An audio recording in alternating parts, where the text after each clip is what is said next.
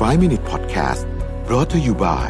ห้ามพลาด 2 คอร์สเรียนออนไลน์ใหม่จาก Mission Academy ทั้งคอร์ส Enhancing Productivity in the Digital Era ที่สอนโดยรวิทย์หานุสาหะ และคอร์ส Improving Leadership Skills for the Future สอนโดย Dale Carnegie Thailand สมัครหรือรับรายละเอียดเพิ่มเติมได้ที่ Line OA at Mission to the Moon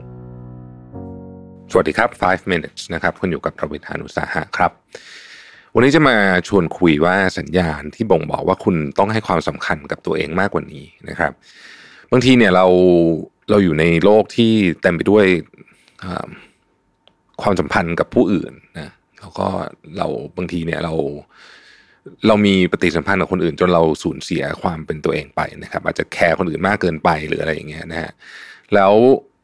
บางทีเนี่ยมันทำให้เราในที่สุดแล้วเนี่ยเราไม่มีความสุข นะครับแล้วมันก็จะวนๆอยู่แบบวนอยู่กับเรื่องที่แบบคล้ายๆกับว่าเราไม่ไม่รู้จักตัวเองดีพอ ทีนี้ใครอาจจะหลายคนอาจจะสับสนว่าเราให้ความสำคัญกับตัวเองมากพอหรือยังเนี่ยนะฮะวันนี้จะมาชวนคุยถึงสัญญาณที่คิดว่าคุณจะต้องลองสังเกตดูนะครับแล้วลองเราจะตอบตัวเองได้ว่า คุณให้ความสำคัญกับตัวเองดีพอหรือยังนะครับ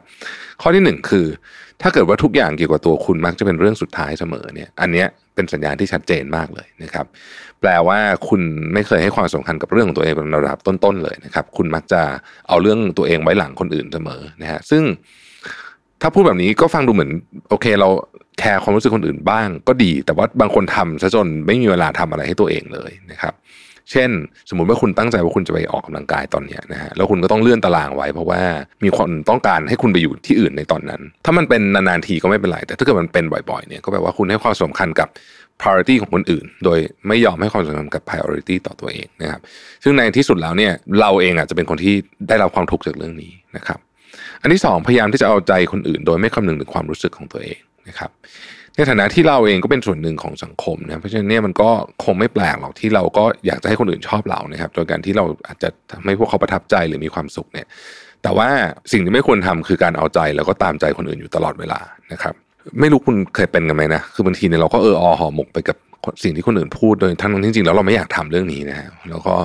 ในที่สุดเนี่ย เราก็ไม่กล้าจะปฏิเสธนะครับ แล้วเราก็ต้องไปทำแล้วก็เราก็ บางเรื่องเนี่ยมันทำให้เราสูญเสียความเป็นตัวเองไปเลยนะพอทำนานๆเข้าเนี่ยนะฮะอันนี้ก็ต้องระวัง อันที่สามนะครับเรื่องที่จะขอโทษทั้งที่ไม่ได้ทำอะไรผิดนะฮะอันนี้มันเป็นอีกเอ็กซ์ตรีมหนึ่งของคน มันจะมีคนที่ทำอะไรผิดก็ไม่ยอมขอโทษใช่ไหมแต่อันนี้อีกข้างหนึ่งคือเรื่องที่จะขอโทษทั้งนั้นที่ยังไม่ทำอะไรผิดนะครับ เพราะว่าบางทีรู้สึกว่าการขอโทษเนี่ย และการขอให้อภัยจากอีกฝ่ายหนึ่งจะทำให้เรื่องที่มันจะทะเลาะกัน มันจะได้ไม่ต้องทะเลาะกัน รู้สึกว่าโอเค เราเป็นคนยอมขอโทษเองก็ได้นะครับ เพราะเรากลัวการถูกปฏิเสธ หรือว่าอาจจะกลัวถูกทิ้งจากเขาหรือถูกไล่ออกจากกลุ่มเพื่อนอะไรแบบนี้นะก็เลยไม่กล้าที่จะไม่กล้าที่จะ แบบทำให้เกิดการทะเลาะกันอยู่ดีก็ขอโทษเฉยๆทั้งทั้งที่เราไม่ไม่ไม่ได้เป็นไม่ได้ไม่ได้ทำอะไรผิดนะ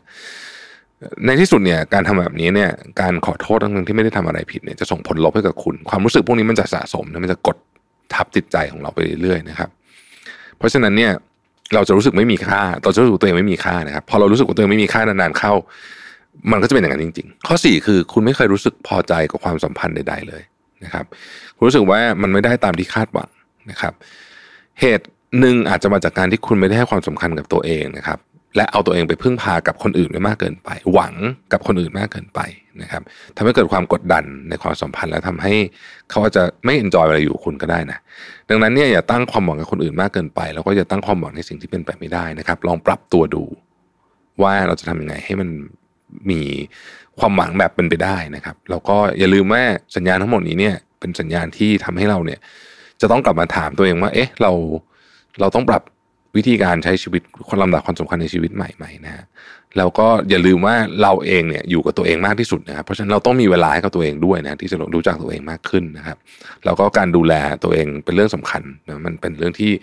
จำเป็นอันดับต้นๆของชีวิตก็ว่าได้นะครับ ขอบคุณที่ติดตาม 5 minutes นะครับ สวัสดีครับ